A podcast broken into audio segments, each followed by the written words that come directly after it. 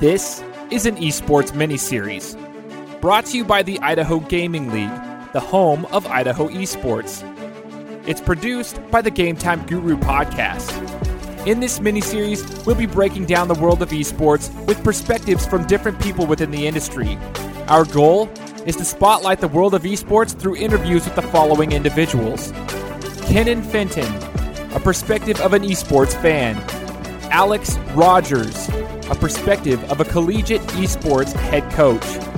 David DeVries, a perspective from the business side of esports. Chad Mann, a perspective of the founder of a competitive gaming league. I'm Shane Larson, the host of this mini series, and I hope you enjoy each episode as we help you see the world of esports through a different lens.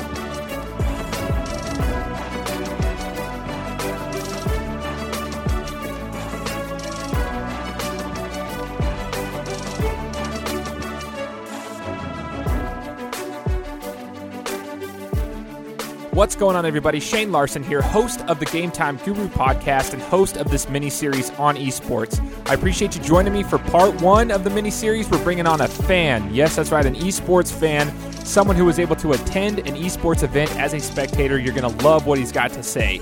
Before we get there, though, I want to give a special shout out to our sponsor, the Idaho Gaming League, home of Idaho esports. Make sure to go to idahogamingleague.com, find out some more information on what they got going on, and register for some of the tournaments they've got. So, without further ado, I'd like to bring on our spectator, Kenon Fenton. Thanks for joining us for this esports mini series. Hey, thanks for having me. This is uh, this is cool. I'm excited to thoughts out about some of this esports buzz that's going on. Yeah, I'm excited to have you on the show. I couldn't be happier to have someone like yourself. Can you tell us what event we're going to be talking about today that you were able to attend? So I recently got to go to the Overwatch Grand Finals, uh, which basically was the Super Bowl of a game called Overwatch. Um, they've got a, a regular season that goes, you know, throughout the year, and they've got playoffs at the end. And this this particular event, which was at the Barclay Stadium in Brooklyn, um, was basically the the championship match. So that's the one that I went to. Now, in regards to the actual regular season before you got to the championship, did you have a specific team or a specific player that you cheered for as a fan? Yeah, absolutely. So uh, it's funny because me and my buddies kind of all um, kind of follow the league together, and we each sort of branched out and picked different teams. Uh, the, the one cool thing is this is the first the first season of this particular game's we'll call it a sport, right? It's the first one, so it's almost like watching the first Super Bowl. So it was kind of it's kind of interesting because all my other, you know, sports teams that I follow, I have some history behind that where in this particular game, they just all of a sudden had these new teams with these new players and we didn't really have anything to go off of. So picking a team kind of came down to, you know, the colors and the logo really is what you had to work with. So, um, but yeah, we, we picked individual teams. Uh, some of us follow the same ones. I particularly like the, uh, the Houston Outlaws. I've had a couple teams that I really liked, and neither one of them actually made the playoffs. So when we got to the finals, we kind of had to bandwagon a little bit, but that's all right. Oh, for sure. But hey, it's kind of funny that you mentioned the logos and, and such because I'm trying to find a parallel with some traditional sports. I know a lot of sports fans who follow football, and they, you know, they'll pick a team based on their colors, their jerseys, or their helmets, the logos, whatever it may look like, because some look cooler than others. I guess it's just whatever appeals to the eye, right? Yeah, absolutely. And and we kind of, I mean, one of the one of the main criterion that I used for who I picked my team for was that that particular team has a lot of players from the USA, where a lot of the other teams have, you know, uh, players contracted from South Korea or from China or from, you know, a lot of European players. But you know, I had to go, I had to go U.S. No shame in that at all, man. You're proud of where you're from. You're you're representing for the United States. I love that. Now, I have a question for you, Kenon. For traditional sports, like my like for myself, I'm a fan of basketball and football, but I also played basketball and football growing up. Are you also a gamer? Do you play Overwatch? I'm definitely a player myself. I wish I were better, as we probably all do in our respective sports. But um yeah, I definitely play. Uh, you know, I get a couple couple times in a week. I've got a wife and a kid, so it's hard to play maybe as much as a lot of the the fans do. But um yeah, I'm definitely a player. So it helps that I kind of understand the game a little more than you know, just maybe a random spectator would. Totally makes sense. I think it's easier to understand the game from a fan's perspective if you have that player experience from before. It's just easier to become engaged. Now, at the Overwatch Grand Finals, obviously there's a cost to going there. There's travel, there's tickets. Can you explain the cost, you know, the average cost, I should say, to getting to this event uh, that was essentially the Super Bowl of Overwatch? So the way they did tickets was kind of interesting. Um, we actually we actually bought our tickets on a pre-sale, so it was it was before they actually went on sale to the public. And the only way that we got into that pre-sale was um, they actually tracked because you you know previously when you watched the matches you kind of watched them through their website, and so they could track who was watching more matches and who was watching less, you know, through your accounts. So we actually got this email one night before we actually knew the tickets went on sale that said, "Hey, you qualified for this pre-sale or whatever," and so we hopped on really quick and were able to get tickets. Um, so I think we spent for the floor seats, the tickets were about sixty bucks. Um, I think up in the bowl seating it was a little less, but we got the floor seats. And then there was also some upgrade options for, you know, VIP seating or for early entry. Um, the one that we picked, which was the highest one, um, was another, I want to say about $75 or so. Um, so we ended up with, you know, as much as we could possibly get, you know, a bunch of free swag, early entry and all that for about 150 bucks a person. And that was the, I mean, that's the VIP best of the best that we could find. So, in fact, those those tickets um, when they did go on sale to the public, they were gone um, really really quick. In fact, that package that we had purchased was gone before it even went on sale to the public. So I believe they sold out every seat within a couple weeks. Um, so we we left out getting those floor seats before they went on sale to the public. I'd say, but it's very interesting because in comparison with other sporting events, that's a pretty affordable cost for tickets. I mean, I've spent a pretty penny going to, you know, sporting events across the country at different, you know, college football games, an NFL game, a lot of NBA games, and it seems like it's pretty affordable. Now, part of the fun and the part of the experience of going to those events that I've just mentioned is the pregame festivities. I love tailgate parties. I love like go in there a couple hours before the kickoff and, and they have all these parties going on outside the stadium, different events going on, uh, parades, stuff like that. I want to know about this considering it was basically the Super Bowl of the Overwatch League. Did they have any pregame festivities for you guys to take part in? Yeah, it's actually uh, it's kind of interesting because um, a lot of the were not participating in the finals had, I know, a lot of their like kind of pop up parties and like their viewing parties across the country. And so they actually broadcast, you know, a lot of those and saw kind of the stuff that was happening there. Um, however, a lot of those teams also sent representatives of their teams to this specific event in New York. So, for example, um, you know, the team that I follow, Houston Outlaws, um, when we had got there the the morning of, we were looking on Twitter and found out that they they and T-Mobile, who is their you know their major sponsor sponsor, had actually gone out and hidden a bunch of jerseys and free tickets to the event around the city, and they had this you know GPS thing set up where um, you would kind of look at the GPS and find the hint and kind of get an idea of sort of where it's at, and then fans were out you know searching for these free jerseys, signed jerseys that were you know, um, being watched by some of the professional players. So once they found them, they got pictures with the professional players, got the free tickets into the stadium and stuff like that. So, you know, they did have a lot of uh, cool events going on. Um, apart from that, they also opened the doors pretty early to the event. I think earlier than than you normally would with traditional sports, just because they had so much going on in the stadium. Um, so we were actually, man, we entered the building um, at one o'clock with our early entry tickets and the match didn't start until 7:30. So we were there for a long time, and that was inside the stadium. That wasn't, you know, um, you know, partying out in the parking lot or whatever. We were actually inside getting autographs by professional players from around around the league. Uh, we were getting, you know, pictures taken with with other players from around the league. Um, they also had, you know, stations set up where you and your buddies could get like a 3D picture. You could, you know, stand on this rotating platform and they'd, you know, send you this really cool 3D picture that you could rotate on your phone. And you know, they had all kinds of all kinds of cool stuff going on um, the stadium before the match started. It sounds like they did a great job at getting everybody pumped up. It's not just hey, we're going to go there and watch some video games. It's getting you embraced in the entire culture. It's getting you embraced with everything. It's it's just basically getting everybody together and getting everybody excited for this. It sounds like it was pretty freaking sweet, to be honest. And and I I should probably put out this disclaimer. I think because this was kind of their first big finals event for this particular esport for this game. I, uh, the developers of the game, Blizzard, I think they kind of went all out. You know, they wanted to prove that this kind of event is something that's one, um, they're trying to get it, you know, more mainstream so that uh, it gets a little more, you know, publicity outside of the esports world. And two, they want to make sure that people next year are really looking forward to something like this and are, you know, quick to pick up tickets so they can get an even, you know, bigger venue than we had at the Barclays. So I, I think they felt like they kind of had something to prove. Um, this particular event was also, I think for the first time, broadcast live on ESPN on a Friday night at 7 o'clock you know, the regular ESPN, not like ESPN three or like ESPNU or something, you know, on a streaming. It's actually on live ESPN at seven o'clock on a Friday night. So I know that they felt like they really had something to prove uh, going into that event. Well, let's just put it this way. I think they proved it because here, in your perspective, and you're talking to someone who's not a huge gamer, it makes me want to go to one of these events. So whatever they did, they did it right, and that's awesome. I want to know now, once you got into the event, we're talking pregame festivities are over you're there and the competing begins. How long did the grand finals actually take? Like, how long are these teams competing for?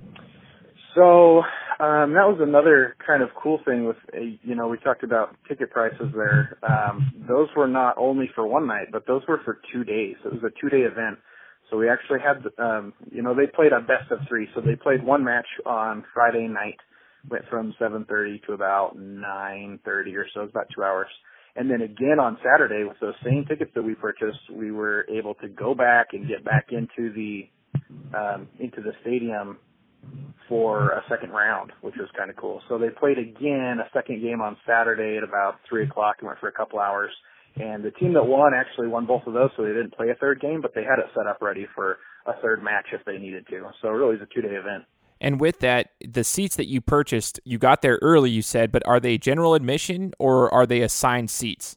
So yeah, there was there was general admission on the floor, and then there was general admission for the rest of the bowl seating. And so we were actually on the floor. We really got our, we got to hand pick our seats both days and we took the same spots both days. We actually sat right smack dab in the middle, about seven rows back from the stage, so we had really good spots. That's awesome. And I saw some pictures of it while I was looking this up and doing some research. It seemed like it was a pretty sweet gig. It looked like the pictures from the stage showed a ton of fans. It looked like it was packed in there. I want to know what your thoughts are, Kenon, on the atmosphere, the overall atmosphere once they started competing. What was it like? It was it was very similar to attending, you know, a, a big sporting event uh, in my mind. One of the cool moments for me, at least, you know, when I go to a professional football game or even a college football game, is walking into the stadium right at the very beginning and just seeing thousands of people in there, you know, cheering and yelling. You got the, you know, the field lit up and everything. That's one of the coolest parts. And coming into this was no different. Um, that was really cool to walk in and see their huge, you know, screen that they have up front. It was 68 million pixels. Um, just just a ginormous screen, lots of cool lighting and stuff. So they really they put on a show in there. Um, but as far as while the matches were being played, I think that this is one of the differences that I felt between traditional sports and watching this esport event was I feel like I feel like even like at a football game, there's usually a few good plays that just shoot you out of your chair, get you screaming, and just really, you know, out of your mind, can't believe that just happened. That happened here, but it happened almost every 45 seconds. It was just amazing how much energy was coming from the coming from the stadium, from all the fans, and just every you know minute, 45 seconds, minute and a half, something would happen that would just blow your mind. And it just didn't stop. It just the action kept going and going and going, which is really cool. Uh, it's an interesting comparison that I saw between you know something like this and going to a traditional sporting event. Again, it makes me want to go to one of these events. And does that mean with the screens that you just talked about? Does that mean there was basically no bad seat in the house? Yeah, I think pretty much everybody had good seats. The only, the only seats I I probably wouldn't uh I wouldn't envy being in is the ones clear off to the very side right up front because it probably would have been sort of hard to see uh the screen. There was only that one large screen, um but you know the way they they set up the stadium, they kind of block off the seats in the back, so the only ones that you can you know sit in are the ones kind of up front. So they had I mean you had you could see the screen very well from anywhere in the stadium, which was kind of cool. That is cool. I mean, the the more you can limit the obstructed views, the more you can enhance the overall fans' experience at those events, and that's awesome to hear. the the fact that they contracted players from other countries for these teams for the Overwatch League did that bring a lot of people from different cultures to this event and did you get to experience that like uh, a lot of different cultures yeah absolutely in fact um, one of the teams that was playing so I'll say that the two teams that were playing were the Philadelphia Fusion versus the London Spitfire so you did see a lot of representatives from London there a lot of guys with British accents you know standing in line talking about the match uh, which was kind of cool. But even even um, you know some of the casters and just the people who are kind of higher up in that esports arena are all from different countries. So you get really a diverse you know kind of group of people in there, which is pretty cool. Now, after everything was said and done, ticket costs, everything, the experience, was it worth it? And would you do it again? Oh my gosh, we were we were driving home and I kind of looked over to the guy that I was with and said, "I would have paid triple for that." Uh, although I don't want I don't want them to know that, so bump up the ticket prices. But I probably would have. It was it was really cool. Um, being a sports guy myself, I've got a lot of experience, you know, going to sporting events and um, you know, seeing some of those bigger profile uh, games with traditional sports, and I think this was every bit as much fun, if not more uh, from my perspective, I definitely do it again. And hey, maybe I'll be coming with you, right? Like I'll be coming with you the next time. So, Kenon, first off, I just want to say thank you so far for this interview because you're giving your insight on this and it's helping deliver a panoramic view on sports and we're getting that in-depth information on the world of esports so thank you so much again uh, i do want to ask you a question though uh, i just want your personal opinion on the growth of esports now it's becoming a varsity sport for colleges and do you consider esports an actual sport? And what's your overall thoughts on it becoming an, a varsity sport and becoming so big? Oh man, this is this is the question, isn't it? You know, I've I've thought about this and I've tried to come up with I've you know I've had this conversation with a lot of people. And I've tried to come up with a real good definition of what a sport is. And every single definition I come up with includes this kind of thing. Now, I'm not saying, you know, all video games are sports. That's definitely not true. However, something like this, the specific game, you know, this um, Overwatch League that they set up, it's definitely a sport. In fact, uh, you know, people who have a little bit more authority than I do, um, like uh, Andre, Andre from the uh, from the Warriors actually went to one of the playoff matches and they interviewed him and he said, you know, visiting visiting the facilities and seeing what these guys do, I didn't I thought that there were differences, but there's really not. I mean, it's definitely a sport. You've got, you know, these professional players who are on vigorous uh, training, you know, and workout uh, schedules. They've got really strict sleeping schedules. They've got nutritionists. You know, you can have wrist injuries, whatever. You know, these guys are transferring kinetic energy to another device and and you know creating some kind of result. That's, that's really what we do in sports. Um, so I I I have to I have to side with the with the nerds that say that this is actually a sport for sure. I totally respect that though. I totally respect it. And I want your thoughts here. Is it a good thing for kids that they can get a scholarship to now go and play video games for a college and also get an education, obviously? Do you feel like it's given them a lot of opportunities? What's your overall thoughts? Absolutely. I mean, you know, it's this is this is just like any other any sporting program where, you know, you can get a scholarship. Uh, the only reason that this pays money is because people find it fascinating to go watch and they're willing to pay money to go watch it. That's how, you know, professional sports were born. And I think the reason why we get so fascinated with these sports and are willing to go pay money is these people have, you know, take take Tom Brady for example. This guy trains day in, day out, spends his entire life devoted to becoming this like superhuman that just does football. You know what I mean? and and for people who have ever played football, they understand how difficult it is to do some of the things that he can do, and that's why it's so fascinating to see him do that. So, in you know, if we switch switch roles here and go over to the esports setting, some of us know how difficult it is to do some of the things that we watch these esports professionals do. That's why it's so fascinating to us. So, you know, we're willing to pay money. If we've got a, you know, if I'm in college and we've got a collegiate team, you know that I'd pay for tickets to go watch them, you know, compete against, you know, our rival school.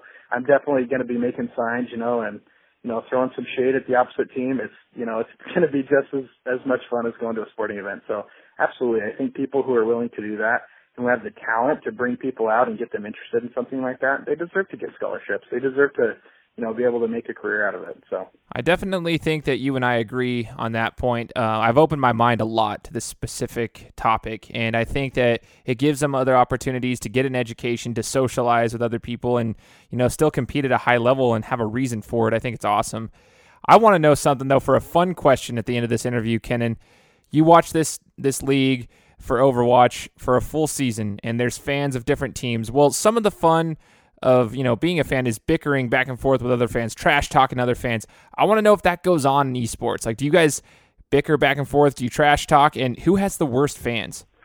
So I think one of the greatest moments of that event was we were watching. You know, they they play the B roll of you know um, all the different things that have happened throughout the season, and there's this one scene where the team's walking out and the fan has his hand up for a high five, and the player goes to high five him and he pulls it away and the whole stadium just goes, oh, you know, and they, they kind of freak out about it. But that, there's definitely some back and forth with some of these teams. Um, I don't know if any specific team has the worst fans. Um, you know, one of my best friends is a, an LA Valiant uh, fan, and so I'm just going to throw him some, some shade and say that maybe their fans are the worst. but other than that, I, think they're actually uh, they're pretty good about it. Um, there's definitely some competitiveness there, but we haven't. We, I don't think it's been around long enough for them to allow too much, uh, you know, nasty relationships start to build up. So. Oh yeah, but I bet, I bet you give it some time, just give it a little time, and I bet some nasty things will start to come it's out. Definitely going to come out. It'll definitely come out. I bet it will, man. Kenon, thank you so much for taking the time to join us for the esports mini series. This is part one, learning about esports from a fan's perspective. I appreciate your time, sir. Absolutely. Thanks for having me on the show. It's been great. If you want more esports talk, make sure to tune in to part two.